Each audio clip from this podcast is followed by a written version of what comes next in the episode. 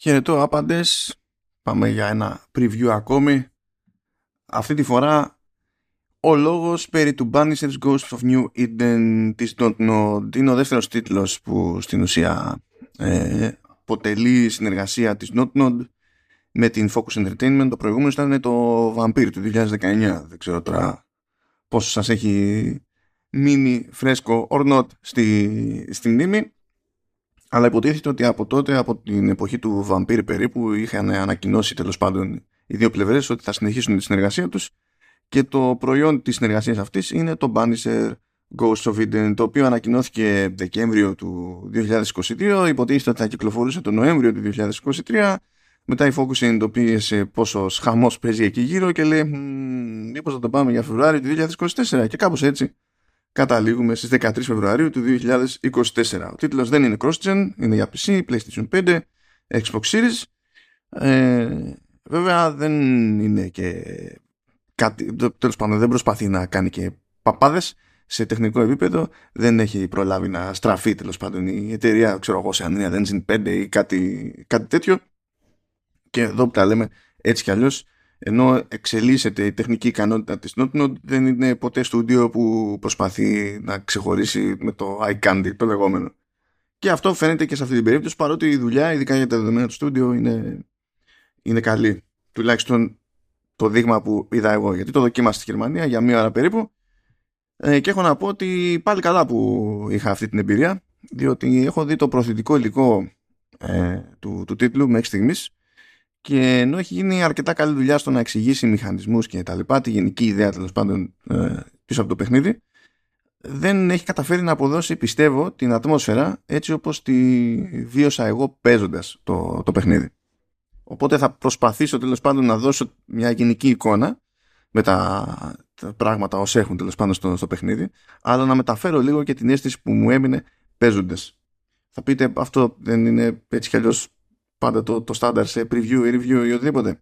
Ναι, ναι. Απλά εδώ πιστεύω ότι υπάρχει και η ουσιώδης απόσταση μεταξύ του υλικού που μπορεί να βρει κάποιος ε, online, όσο λεπτομέρειε και αν είναι, και της πράξης τέλος πάντων, όταν έχετε η ώρα του gameplay. Λοιπόν, πώς έχουν τα πράγματα; Υποτίθεται ότι είμαστε στην Αμερική στην εποχή που τέλος πάντων είχαν κάνει ψυχώσεις εκεί πέρα με τις μάγισσες και τα συναφή.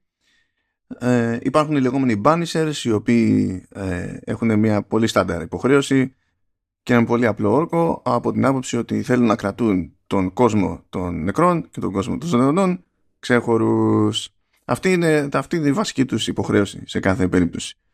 Ο παίκτη στην ουσία έχει να κάνει με δύο χαρακτήρες, με τον Red και την Αντέα.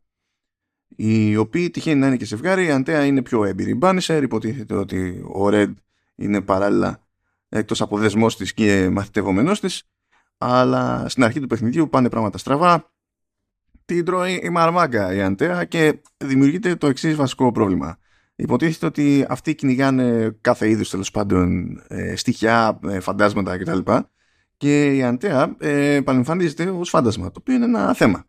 Είναι θέμα σε πολλαπλά επίπεδα, διότι υποτίθεται ότι γίνεται αυτό που δεν γουστάρει, αυτό που συνήθως κυνηγάει, και το ότι συμβαίνει αυτό το πράγμα σημαίνει ότι ε, δεν μπορεί να προχωρήσει στη μεταθάνατο ζωή και έχει μείνει κολλημένη εκεί πέρα για τον ΑΒ λόγο.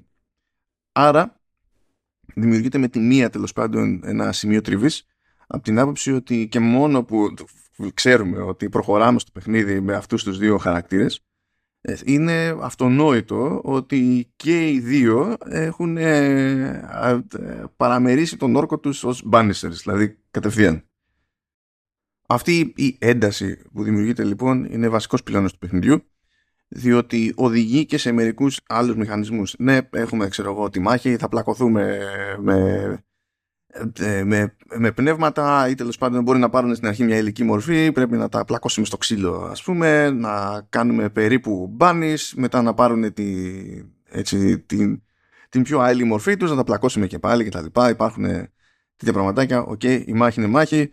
Ε, μου φάνηκε έτσι λίγο μυστήρια. Βέβαια υποτίθεται ότι έχουμε να κάνουμε με action RPG και το κομμάτι της δράσης, εντάξει, ξέρουμε στα δυτικά παιχνίδια, δεν πηγαίνουμε σε επίπεδο Ιαπώνων, δεν έχουμε τέτοιες ευελιξίες, αλλά τέλος πάντων υποτίθεται ότι έχουμε κάποια εργαλεία εδώ πέρα, διότι από τη μία έχουμε τον Red, που ε, τείνει να χρησιμοποιεί το στοιχείο της, ε, της φωτιάς έχει επίσης τουφέκι, έχει και σπαθί, OK. Okay. Από την άλλη πλευρά έχουμε την, την Αντέα που έχει, ας το πούμε, τέλος πάντων, άλλου είδους πιο μαγικές ικανότητες. Υποτίθεται ότι μπορεί να κάνει spectral damage, μπορεί να κάνει teleport ε, και πάει λέγοντας και ε, την εναλλαγή μπορούμε να την κάνουμε επιτόπου. Δηλαδή πάνω που είμαστε στη μάχη, η εναλλαγή από τον ένα χαρακτήρα στον άλλον και ε, άρα από το ένα στυλ τέλος πάντων επιθέσεων στο, στο άλλο γίνεται μπαμ μπαμ και περιμένει το παιχνίδι κιόλας να τα συνδυάσουμε αυτά τα πράγματα για να καταφέρουμε να κουμαντέρουμε έτσι πιο ζώρικους εχθρούς.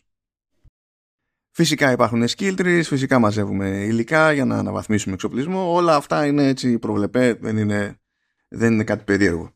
Αυτό που είναι λίγο πιο περίεργο για τίτλο της εταιρείας αυτής, που έτσι κι αλλιώς βασίζεται πάντα περισσότερο στη, στη, στους χαρακτήρες, στην αφήγηση και πάει λέγοντας, είναι ότι το κομμάτι της εξερεύνησης είναι στημένο έτσι ώστε να οθείται ο παίκτη σε επαναλαμβανόμενες επισκέψεις σε κάποιες περιοχές.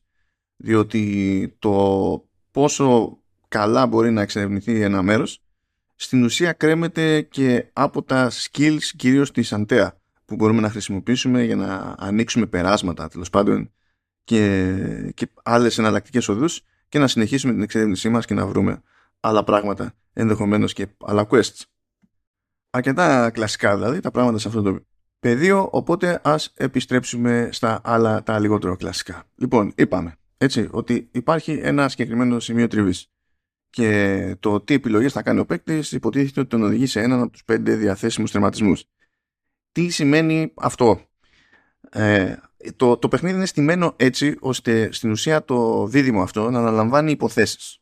Είναι σαν να καλείται να επιλύσει ένα μυστήριο το οποίο μυστήριο οδηγεί σε κάποιο στοίχημα και τα λοιπά. Μπορεί να έχει να κάνει ε, με την εξυχνίαση μιας οικογενειακής υπόθεσης που μπλέκεται με κάποιο πνεύμα. Μπορεί να έχει να κάνει, τουλάχιστον στο quest που έπαιξα εγώ, ε, με επιθέσεις που δέχονται κάποιες στις διαδρομές ε, και τίθεται ένα debate τέλος πάντων για το αν υπάρχει κάποιο τέρας που τους επιτίθεται ή όχι και πρέπει να διαπιστώσουμε ακριβώς τι έχει παιχτεί και γιατί έχει παιχτεί. Και όταν φτάνουμε στην κατά, στη φυσική κατάληξη τέλος πάντων της κάθε υπόθεσης αφού έχουμε εξερευνήσει, έχουμε κάνει ε, έχουμε κάνει συζητήσεις τέλος πάντων, το έχουμε ρίξει στη μάχη έχουμε μπλέξει με, με platforming σε ίσχα κομμάτια του α ή β τέλος πάντων επίπεδου ή περιοχής και ε, δεν το περίμενα να πω την αλήθεια αυτό. Δηλαδή υπάρχει puzzle platforming. Όχι, εντάξει, δεν βάζει τόσο πολύ σε άλματα και τέτοια, αν και υπάρχουν περίπου και τέτοια. Είναι πιο πολύ spectral jumps ε, πέρασα ένα κομμάτι τέλος πάντων αυτή της ώρας όπου ήμουνα σε ένα σύμπλεγμα εκεί σπηλαίων και έψαχνα εναλλακτικές διαδρομές και πάει λέγοντας. Ήταν, ήταν ok, ήταν πιο χαλάρτικο από ό,τι περίμενα εκείνη την ώρα, αλλά με την καλή την έννοια, όχι, όχι βαρετό. Ε, λοιπόν, είπαμε, φτάνουμε στο τέλος ενός μυστηρίου. Και εκεί έχουμε το περιθώριο, πρωτίστως, εφόσον ε, καταλήξουμε στο πνεύμα που πρέπει να αντιμετωπίσουμε, να διαλέξουμε ανάμεσα σε ascent και banishment. Υποτίθεται ότι στην περίπτωση του banishment στέλνουμε το πνεύμα στο διάολο, καλά όχι, εντάξει, όχι και καλά στην κόλαση, αλλά κάπου που υποτίθεται ότι μένει εκεί πέρα κολλημένο και θα υποφέρει για πάντα. Που δεν ακούγεται και πολύ ευγενικό, αλλά τώρα εξαρτάται από την περίσταση. Το... Η επιλογή Ascend στην ουσία ε, μας δίνει το περιθώριο να στείλουμε το, το πνεύμα ε, ειρηνικά στον άλλο κόσμο και να ξεφύγει τέλος πάντων από ότι το κρατά εδώ που είναι κολλημένο και δημιουργεί ή δεν δημιουργεί προβλήματα τέλος πάντων. Το που θα γύρουμε προφανώς εξαρτάται από, ή τουλάχιστον αυτό περιμένουν οι σχεδιαστές, η δημιουργία του παιχνιδιού εξαρτάται από τις συνθήκες. Μερικές φορές μπορεί να θεωρούμε ότι αξίζει σε κάποιον ε, αυτή η τιμωρία του banishment, σε κάποιον άλλον όχι. Αλλά αυτή είναι τέλος πάντων ε, είναι το βασικό, ας το πούμε, δίλημα, αλλά δεν είναι το μόνο εκείνη την ώρα. Διότι συνήθως ε, προκύπτει και μια εναλλακτική επιλογή να κάνουμε το λεγόμενο blame ritual. Και με το blame ritual ρίχνουμε την ευθύνη σε κάποιον από τους ζωντανούς. Που μπορεί να είναι ζωντανοί ζωντανοί, μπορεί να είναι ζωντανοί επειδή έχουν κυριευθεί από κάποιο πνεύμα νεκρού. Υπάρχουν, υπάρχουν επιλογές, υπάρχει εύρος. Α το θέσουμε έτσι. Και τέλος πάντων, ε, με το blame ritual, αυτό που συμβαίνει είναι ότι τραβάμε τη ψυχή μέσα από το σώμα του άλλου και τη μεταφέρουμε στην αντέα. αυτό υποτίθεται ότι βγάζει νόημα διότι σύμφωνα με τις περιστάσεις του παιχνιδιού η θεωρία είναι πως αν διοχετεύσουμε αρκετές ψυχές στο φάντασμα της Αντέα τότε εκείνη μπορεί να ξαναπάρει ηλική μορφή και να επανέλθει ας πούμε στη ζωή. Φυσικά αυτό σημαίνει ότι σκοτώνουμε ε, για δικό μας προσωπικό όφελος το οποίο ακόμα και αν δεν υπήρχε ας πούμε ο όρκος των Punishers έτσι, ε, θα ήταν λίγο πρόβλημα όσο να πει κανείς ε, it's, it's frowned upon ας το θέσουμε έτσι. Φυσικά για να έχει νόημα όλο αυτό πρέπει να πιεστεί κάπως ο παίκτης και για να πιεστεί ο παίκτης ε, πρέπει οι χαρακτήρες να κάνουν δουλειά και αυτό είναι κάτι που πιστεύω ότι δεν φαίνεται ιδιαίτερα στα δείγματα που έχει ετοιμάσει τέλος πάντων και έχει δημοσιεύσει η, η Focus και, εντάξει, και κατ' επέκταση η Don ε, διότι ε, ε, θεωρώντας ότι ο κόσμος θέλει περισσότερο να δει δράση σε κάποιο βίντεο, σε κάποια παρουσίαση κόβει στην ουσία από την αλληλεπίδραση με τους χαρακτήρες. Αλλά αυτά δεν ίσχυαν προφανώς στον demo, οπότε είχα το περιθώριο να δω όλη την υπόθεση από αρχή μέχρι τέλους και έχω να πω ότι η δουλειά που έχει γίνει σε voiceovers είναι πολύ καλή. Είναι όντως πολύ καλή και τουλάχιστον στην υπόθεση που έπεσα ε, είχα να κάνω με χαρακτήρες που ήταν ε, ο, ο καθένας προβληματικός με τον τρόπο του ώστε να είναι η τελική μου επιλογή πιο δύσκολη υπόθεση. Όταν ήρθε η ώρα δηλαδή για αυτή την επιλογή ε, μπορούσε να βγάλει σε κάποιο βαθμό νόημα ακόμη και το blame ritual ανάλογα με το πώς μου είχε κάτσει τέλος πάντων ο α ή ο, ο β χαρακτήρας. Δεν είναι ότι α, είναι ο καλούλης της υπόθεσης, ο κακούλης της υπόθεσης και εμείς σκεφτόμαστε σε λογική, μαζεύουμε πόντους για light side και dark side, ας πούμε, και τέτοια, τέτοια πράγματα. Είναι λίγο πιο, πιο μυστήριο. Και αν έχω καταλάβει καλά, παίζει λίγο έτσι μπαμπέσικα. Και η Don't Nod από την άποψη ότι κάποια, κάποιες φορές ας πούμε μπορεί να επιλέξεις να τιμωρήσεις κάποιον ε, και να είναι υπερβολή λόγω των περιστάσεων. Ε, και τελευταία στιγμή ας πούμε να πάει να μετανοήσει ας το θέσουμε έτσι. Ή μπορεί να πας και να δώσεις μια ευκαιρία σε κάποιον και να μην δείξει καμία απολύτως μεταμέλεια ή γνωμοσύνη, ας πούμε. Να μην θεωρεί καθόλου τον εαυτό τυχερό που της καπουλάρη έχει κάνει τελικά ascend. Ε, και έχει, έχει λίγο ζουμί εκεί πέρα να το χειριστεί καλά η, η ομάδα.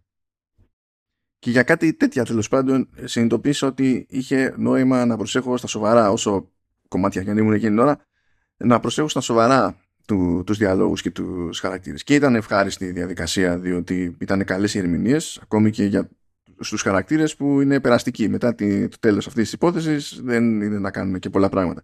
Αν και υποτίθεται ότι αλλάζουν φαίνεται όταν πάμε να κάνουμε μια κάποια επιλογή λέει ότι θα έχει κάποιες επιπτώσεις για την περιοχή ας πούμε και παρακάτω. Δεν ξέρω σε τι μεταφράζεται αυτό στην πράξη. Δεν είδαμε κάτι δηλαδή στη, στη δοκιμή. Αλλά ε, θέλω να επιμείνω στο ότι η ατμόσφαιρα είναι πολύ καλή και χρησιμοποιεί πολύ καλά τις ήρεμες περιόδους και τις περιόδους σιωπής. Και δεν το λέω μόνο στην περίπτωση της εξερεύνησης, γιατί εκεί πέρα έχουμε να κάνουμε κάτι συγκεκριμένο, πάντα βάλουμε κάτω, θεωρείται και αυτό δράση, ας το, ας το πούμε έτσι. Αλλά ακόμα και στις διαδρομές, ακόμη και σε αυτό το, τέλος πάντων, το banter που παίζει μεταξύ του Red και της Σαντέα, στείνεται ένα κλίμα το οποίο αν μείνει σε τέτοιο επίπεδο γενικότερα στο παιχνίδι νομίζω από μόνο του μπορεί να κερδίσει το, τον παίκτη ακόμη και αν βάλουμε κάτω ένα σύστημα μάχης το οποίο λειτουργεί μεν αλλά δεν είδα κάτι που το καθιστά και ξεχωριστό όσο καλά και αν λειτουργεί στην πράξη.